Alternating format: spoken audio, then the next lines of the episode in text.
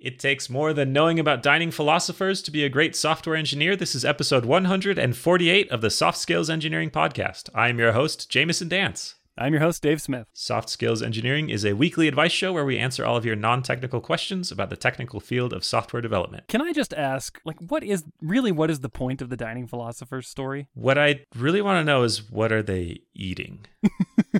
that is causing them to just furiously scrabble for forks. Was it is it like an n minus one problem? There's like fewer forks than there are philosophers. I, I don't remember. See, I totally have that off the top of my head, but I can't tell you because that's not what this show's about. It's it's a concurrency problem, right? Isn't it about deadlocks? I think you're basically right. Where there's yeah, there are fewer forks and. I remember in college like studying this and being like, wait, is there is there supposed to be a solution to this, like a puzzle that you're supposed to solve? And I just I never got the point. Like I know what semaphores are, I know how to use mutexes. I've done a ton of concurrent programming, but I never got the point of dining philosophers. Someone will have to enlighten me. It won't be me. I'll just say that.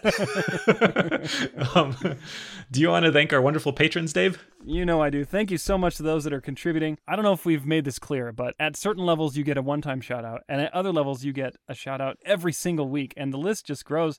So thank you to those who are contributing. This week we have a one-time shout out from Dr. Ivo Robotnik and mm.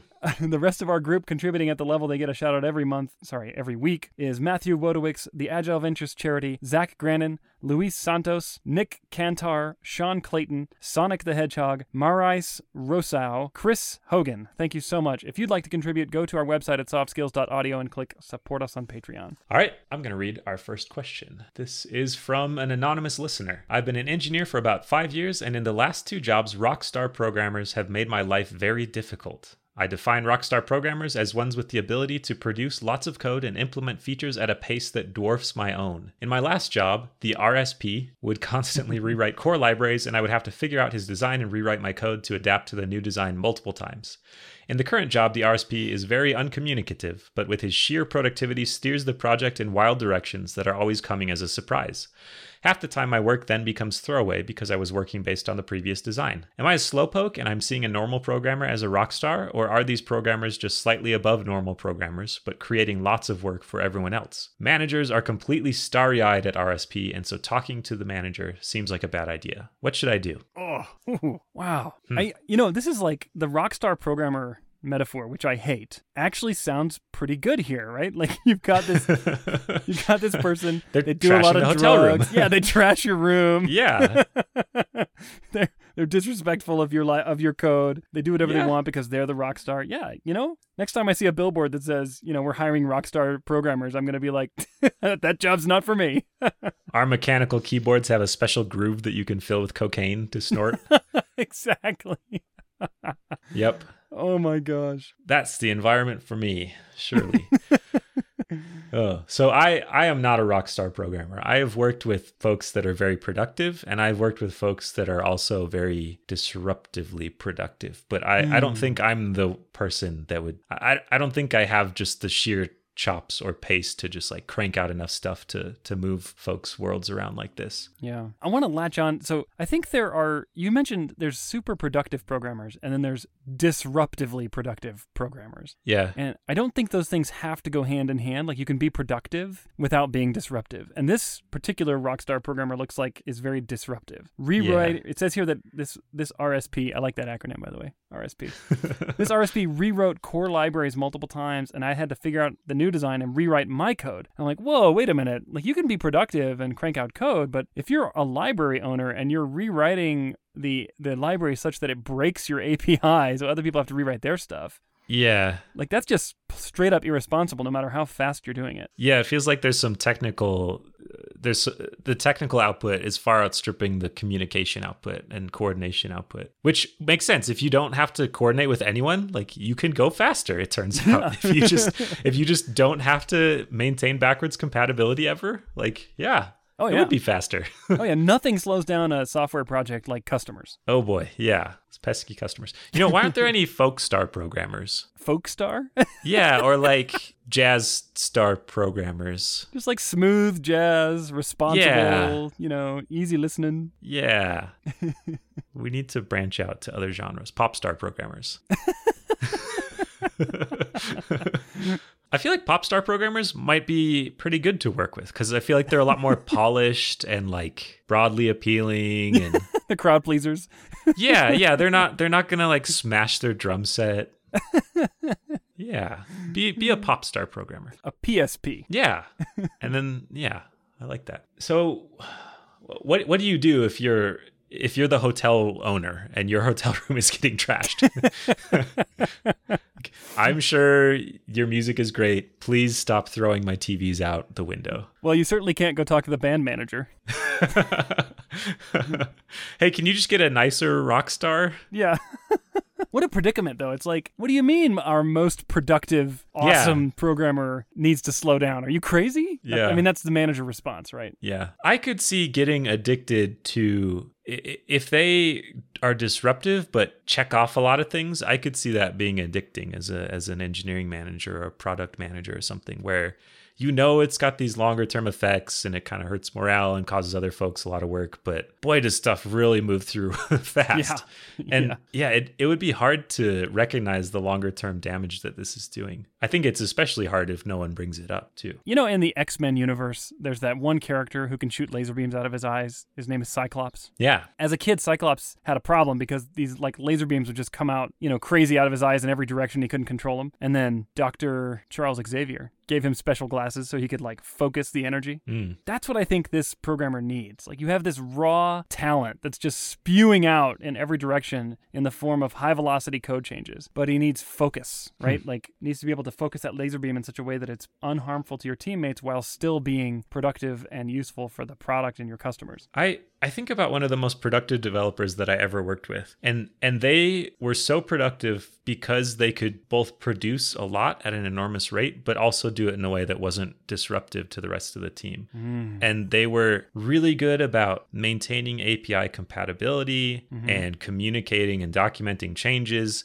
and also planning things out so kind of letting us know up front like hey, this giant thing is going to get done pretty fast, but here's kind of when it's coming and how. And I feel like they could have been a rock star and just just done everything and made life hard for the rest of us, but they weren't. They were they were purely a net positive because of that. Hmm. They were careful to communicate around it, and that feels like what's missing. There's no communication. Like code is not the only artifact that you produce as a developer. So I have a question about this super productive developer. Mm-hmm. Are they looking for a company to join at the moment? I don't know. we can talk. I'll go ask him. yeah, I mean that. Uh, but I, I have worked with more people that are that produce a lot of code and change everything all the time than I have who are like responsibly super productive. So in the end, do you think that it uh, the net productivity of the team comes out to like a positive number as compared to if this person were operating at more normal rates, or do you, or do you think that the disruption actually exceeds the net productivity from this rockstar programmer? I don't know. I don't think I have a way to quantify it. I think it probably depends, which is just a great answer because I don't have to share any knowledge. I think it probably you never be wrong. The, yeah, exactly. I think it depends on the situation, though. There might be times when maybe the team's okay with it, but if it causes maybe folks bounce out of the team, or oh yeah, or your product gets there's no coherency to its design. That's probably not a word, but now it is. It, uh, it, it, has evolutionary design, I guess, is what you're saying. Yeah, yeah. If, if yeah, if, if, it's just like how, what's a good metaphor for this? If it's grown tentacles and in places it shouldn't have tentacles. Isn't there? Did you ever watch Fantasia? Oh uh, yeah. Do you, isn't there a scene where the the Earth, when the Earth is forming in one of them, and the mountains just like jut out all over the place? Am I Maybe, making that up? I can't remember, but yeah, let's go with it. But I feel like that's that's kind of the design you could end up with in your architecture if you have someone who's just like recklessly productive like this where mm-hmm. suddenly they're like they just slam a bunch of code down on one thing and then move on to the next thing and and, and it it doesn't grow in an orderly way. Yeah. So i think that's a potential danger too. Yeah I don't know what you do about it though, right? This is all like is it good or bad, but what what what do you do if you're working with one of these people? Yeah, this is a this is a great question. And indeed, the question that was asked of us.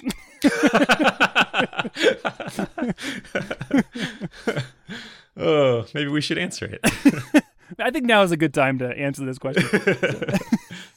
So I think that it takes a very capable manager to recognize that you have this kind of a situation and to coach this person into a focused, productive, and unharmful pattern. And if your managers think that this person is just perfect and that they are doing everything right, I think you're going to have a much, much harder time getting this situation fixed. And if that's the case, I'm just going to assume that's the case, I think you're going to have to go to this person and somehow quantify the derivative effects of their rapid work. And and this is, by the way, this is not just a good programmer, a fast programmer. This is a this is the kind of person who seems to disregard the pain they cause others, like rewriting core libraries, takes the project into new directions that no one saw coming, and it's a surprise, then causes us to throw away work. If you can bring that information in in an easy to digest way to this programmer and say, I just want you to be aware we had to throw out this many hours of engineering work because of this decision. And if you had instead consulted with the team first and gave us a heads up about the direction we were going to go, we could have prevented going down these dead end paths that we did. I feel like I'm I'm forming an image of them in my head that's based on only this question, but I wonder if they're the kind of person that just loves to code and everything else they see as kind of a distraction. Could be. So writing up docs is is pain that is avoided by diving into the code or or th- there's all this communication overhead that goes into changing and building software and it feels like they just don't want to do any of it. Yeah. And and that feels irresponsible to me. Um, Absolutely. I think if you're going to make large changes, you should be expected to communicate about them. So I, I, think it's fair to go to them directly and say, hey, we, we need to work together effectively, and we can't when you make sweeping changes like this without talking to us beforehand. Yeah. And I think you have to make it clear that you're you're okay with them being productive and kind of working on on things that they're excited about, but it just has to not come at the cost of the rest of the team. It's not your job to to like toil away in their shadow while they hog all this glory by just changing all this stuff in front of you. Yeah. Have and, you, have, oh, Have you ever heard of the concept of an externality in economics? I have, but I want you to explain it. I think that I think I think that's what's happening here. This programmer yeah. is having just a great time you know, cranking through the code, making all kinds of progress, getting praise from management, but causing externalities, which are effects that other people, they're negative effects that other people shoulder as a result of this person's work. And I think yeah. if you could make those externalities clear to this person or to management, then I think you could have a chance at fixing the situation. And that's why I think it's not out of the question to talk to management about it, not in a tattletale way, but just to say if they're so enamored with their output, that means that they do not notice the effect that they have on the rest rest of the team. That's right. So so you could just say, "Hey, like this task is late." and it's late because we had to throw away all our work because of all these changes and make make those because to your manager that's not an externality because they're they care about the productivity and output yes. of the whole team yes. and the individual programmer might just care about getting their stuff done but the manager like if the team is less productive overall then that's that's that's something they should care about that's a really good point. point and you know what else i think that if you come to this uh, this coworker and say look at all this extra work you made me do and all this code i had to write they might they might not see that as a problem because like they love writing code and if they have to like, yeah, you get to use my new awesome design. yeah, like this is so cool. Like you get to rewrite all your old crap with this new thing. It's going to be great. Yeah. And, and also they they probably run at a very very fast pace. And so to you it's like, crap, this is going to take me 4 days to unravel this mess. They would be like, "Oh, that's going to be like an awesome afternoon." You know? Yeah. And so I think it might be hard for them to see the overall productivity of the team as having issues. Hmm. And I got to admit, like confession time, this can be me on your team. I am like this sometimes. You know, I, I write code. I love writing code. Very I write very fast, I think, and I crank stuff out and I want to move fast. And occasionally I have caused my team pain this way. What happened? Let's see. I mean, like did did did you ever did anyone ever address it consciously or did you just kind of not do that anymore? Well, know. yeah. I I'm a I'm a little more sensitive than it sounds like this person is. Like I can tell when issues have happened. Like for example, my hastiness caused a bug just in this past month where I was making some really big refactoring changes because I, I was dissatisfied with the way this code was written, and someone else was working in the same code base. And to, out of courtesy, I let them merge first, and I dealt with the conflicts, you know, because that's kind of how it goes. The person who merges second, they have to deal with all the conflicts. Well, because I it was such a big change, and because I was resolving conflicts in a somewhat foreign code base, I resolved one wrong and ended up shipping a bug that took this person like a week to find. So, mm. you know, huge a huge mistake on my part. And the reality is I should have sat down with the team and talked through it and, and actually like described the problem. And then we could have worked on it together in, in smaller chunks to, to do the refactoring. It would have taken longer, but we probably would not have had that bug. So that's just one example. Yeah, that's that's really interesting. And I think it illustrates the point that you can go fast as an individual, but to go fast as a team, the only way to do that is by communicating. Yeah. And if you skip those steps, I think you go slower overall. Yeah. Huh. Absolutely. Well, So so there you go. I'm sorry. I have never been a rockstar programmer. I'm more like a contemplative philosopher programmer. Struggling to get that fork off the table. Yeah, just slowly thinking. Hmm. Are you a writer? Do you do you tend to write your ideas down on paper before you implement them? I've started doing it a little bit more. Yeah. So you're just more of a thinker beforehand. Like naturally, you just sit I back mean, and think. thinker implies that the end result is like really well thought out. and I can't claim that's always the case. Sometimes the only thought in my head really is like, hmm. It's not like, hmm, which of these trade offs should I make and which is best? It's just, hmm. Yeah, it's just hmm. I'm, I'm, you know what I am? I'm a leisurely programmer. That's what I am. All about the leisure. What's the okay? What's the metaphor? If this guy's a rock star, what are you? I am a fisher programmer. but one of those fishermen that doesn't even like to catch fish. I just chill on my boat. It's got like speakers and a little umbrella. And A little like ukulele that you can play sometimes. yeah, yeah. All right, rockstar programmer, fisherman programmer. With our forces combined, we will conquer. All right. Let's answer our next question. Do you want to read it? Um, yes, I do. Okay, this one comes from an anonymous listener who says, How do you feel about sharing salaries amongst your coworkers? I'm about to have my yearly review, and I get the sense that my raise, which has already been promised to me, will be underwhelming given how stingy the company has been previously. That is simply a hunch based on previous experience and the fact that our team budgets have tightened up. Recently, a coworker let it slip what his salary is, and though I don't like playing the comparison game, it made me feel underappreciated. I discovered that he was making the same salary I was, but for lower quality of work and less contributions to the team. I've heard some developers in other companies advocate for sharing salaries amongst their peers, but I'm not sure it's a good idea. Will sharing my salary and encouraging my coworkers to do the same allow for myself and my coworkers to better understand our value and help us negotiate rages- raises? Or will it simply foster resentment and division? You had a Hmm. Freudian slip there. Yes, I know. I was just thinking. Will it get better raises Negotiate or just more rages?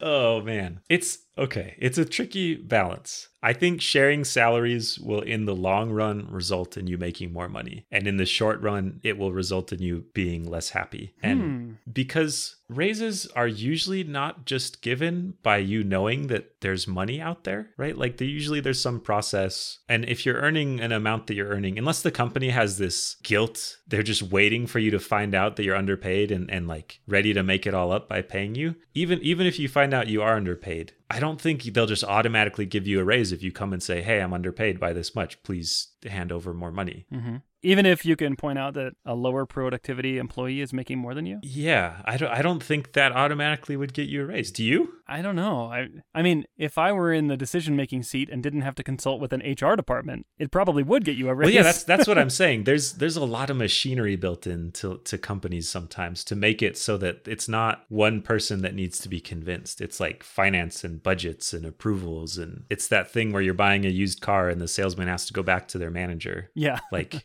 so even if you're a really good negotiator, they don't just sell you a car for cheap. I guess maybe at a small company where it's where where there are fewer layers, then it's easier to just say like, here's the deal, and then there's one decision maker and they're convinced. But I think a likely result is you'll find out that you do not make enough money, or the other person will, and mm-hmm. then there won't be an immediate resolution. So you can either work long term to resolve that through a promotion or the raise cycle or raise process, which is sometimes works, but sometimes does not. Or you'll just find out and know more for your next negotiation cycle. And often the main time you negotiate is switching jobs. Right. So I guess that's why I feel like it'll probably cause short term unhappiness and longer term more money. That is very insightful. Maybe you'd be better off asking your peers what they make at other companies. I think maybe they would have less resentfulness in the short term that way. Yeah, I don't know. It's It's tricky though, because people should know their value and they should know what they're worth. It's just, it's weird that you could be making the same amount of money you made yesterday and suddenly be upset about it. Yes, exactly. Nothing changed except your knowledge. Yeah, and, and if you've been underpaid for a long time, that could cause some really bad feelings, right? Like you have this wave of resentment where you've been taken advantage of for a long time. Right. Uh, I mean, you you should know about that, I guess. But I don't know that knowing suddenly gives you the power to change it immediately. It certainly gives you the power to change it longer term, though. I think there are probably cases where people have been taken advantage of in that sense because they just didn't know what to ask for. Oh, yeah. That happens And- all the time. Yeah, and and I've seen this where people have actually come to me when I was in a management position to offer salaries, and the top end of the range they asked for was at the bottom end of the range that we were prepared to offer. And what do you do? You're like, well, it's like they've told me what their wildest dreams are, and I can make that happen, or I Yeah. can, and and it, it's like it's at the bottom end of our range. But like in a company's shoes, it's you're very hard pressed not to just give them what they ask for. I think it takes a very special company to say we need to pay you what the market says because you don't have an understanding of what the market is. That happened at Kuali, a company I worked at a while ago. There was a developer who came in and asked for some money in the interview process, and, and my boss was like, "Uh, you'll get this much more, actually," because he he like super lowballed himself. Oh man! Like, and as a percentage, what are we talking about here? I don't know the numbers. I just know it was he negotiated himself down, and then it was it was like a, a reverse negotiation. Mm-hmm. Yeah. So uh, actually, I don't know. That was when it was much much smaller though. Like that was there were a handful of people at the company. Right, right. So I don't know if I don't know if that would persist through growth and hmm. So I, I used to think that it was in every employee's best interest to know their their pay, uh, all their sorry, all the employees' pay, because it could only result in upward mobility for all salaries, generally on average, for the average salary. And since companies never give pay cuts, I mean, as a rule, generally they never give pay cuts. Not in Um, tech. Not not in tech. Um, Not yet. not, yeah, one day, one day. Yeah. you know, it can only move up, right? So the employee always wins. But then you have these situations where it's like, I make 2% less than this person who I think I perform better than. And is 2% really going to make a big difference in your life? Probably not. Yes, there are people for whom it will, but probably not. So now all you have is resentment, right? And even if you got that 2% gap closed, like, is it really going to make a huge difference for you? Probably not. I'm just thinking about this. This is hard because I want the world to be fair. I want people's pay to reflect the value they provide. And also, I want everyone to agree on everyone else's value. Yeah. so, like, there's this global ordering of pay and value that align. And that's not how it ever works. Nope. And it's influenced by so much besides how good everyone agrees you are at your job. And people's opinions differ too. So, Exactly. like, how are you, ever could going think that consensus? yeah you could think that someone else does nothing and you deserve way more and they could think the opposite about you like Mhm. i'm this is the way it should be because that joker doesn't do anything Yeah. but Okay, here's here's my opinion. You should have enough data points from the broad market, whether it's from the market that applies to you, whether it's from your company or for others, to know what the market currently values productive software and engineering at that aligns with your experience slash value that you bring. You should have that information. You absolutely should. Now, whether you get that from your coworkers for whom you have a lot of baggage and opinions and all this extra context, that I think is a question that should be set aside. But to actually benefit you, you should know what the market is. And I, I don't think it matters if you know how much your coworkers make. Because like I said, like all that's going to do is lead to this comparison game where you have resentment. you you don't think it matters or you don't think you should I don't think you should. No. Get so okay, there's so much nuance here and I'm, I'm sorry I'm not doing a good job. If you're at a company where it is the culture not to disclose your salary, you should prob- probably opening that can of worms to learn everyone's salary is not going to benefit you that much. Instead, your goal should be to understand the market because that's what you should be going after. And if you can if you can get there through other data points, I think you should because then you can get that data without the resentment. Hmm. That was It- long-winded. I don't know. Did that make any sense? It does make sense. I just I just feel sad about the outcome because it it feels like I, I can totally see the resentment it would bring. But isn't some of the most relevant data data about your peers? Like Yeah, you you is. know the most about their skills and output and and kind of relative importance in the company. So that feels like it'd be a pretty powerful source of data too. It feels that way, but in, in my experience, the biggest raises I've been able to negotiate at companies have been from data points that I shared from other companies. Because Yeah. at the end of the day, that's your leverage, right? When I go to my employer and I say, Bob over there doesn't do very much and makes more than me, I think that doesn't speak as strongly as Bob at this other company, which by the way, I'm interested in joining, makes more than me. You know, now Hmm. you got leverage, but like, what are they going to do about a, a disparity with among salaries within their own company? There's no leverage there for you as a negotiator. Yeah. There's also huh. We need you need to spend some time in your fishing boat on this one. I think. Yeah, I do. I do need to spend some time on my fishing boat. So I, I am not actually the contemplative programmer that just thinks Zen thoughts all day. I actually get stuck in rabbit holes comparing trade offs forever. And that's what I'm doing right now about this question too. Like it's just there's so many trade-offs and how do you value one above the other? Yeah. Because I, I I really do think I think about the times that I found out what coworkers made. Did I ever find out? I found out what some coworkers made in one of my jobs, and that was at a small startup. And I actually I didn't use it to say my coworker makes this much please pay me this. I but i did use it to ask for more money in like annual performance reviews. Mhm. and because it was wild west startup land and and we had funding and everything was good it went relatively smoothly then. So i did directly benefit from knowing how much my coworker made. Wait did i? No they they left. That's what it was. They were leaving. They told me how much they made. I found out it was more than i made and kind of like used that information You knew that that number was within the boundary of reasonable pay, so you knew you could go for it. Yeah, but I didn't walk around knowing what my coworkers made. I don't think I've ever done that actually, like knowing what m- several of my coworkers have made while we work together. It's Yeah. kind of been at I've known a couple folks that I've worked with and I've I've known more when I've left as well or or someone else has been leaving. Yeah, me too. And since that's what I did, that's the right answer. I'm going to say The fisherman has spoken. yeah, use it when you don't have to work with them anymore. That's, that's so you don't a- have to worry about the resentment. See, that's a good point. I, I really do think the resentment is a problem, and you gotta try to mitigate it. Yeah. So basically, the if if you work at a place that just churns through developers, Yeah, you'll Lots have the most points. accurate information about salary. yeah, because because yeah, the all the all the context around how much are you worth and what kind of work have you done, it kind of goes away when when you're going somewhere else or they're going somewhere else, and you can just be open about it, and then you'll be like, huh, well that was weird, or whatever. Yeah. All That's- right. Well, so That's my middle of the road recommendation. You should just get all your coworkers to quit, and on their way out, ask them how much they were making. Yep, that's it. Problem solved. All right. What can people do if they want their own problem solved? Go to softskills.audio and click on Ask a Question. Feel free to share as much information as you want. You can be anonymous or not. Thank you so much to all those who have asked questions. We are sorry for those we can't get to, but we promise to eventually before the universe dies its heat death. Yep. All right. Catch you next week.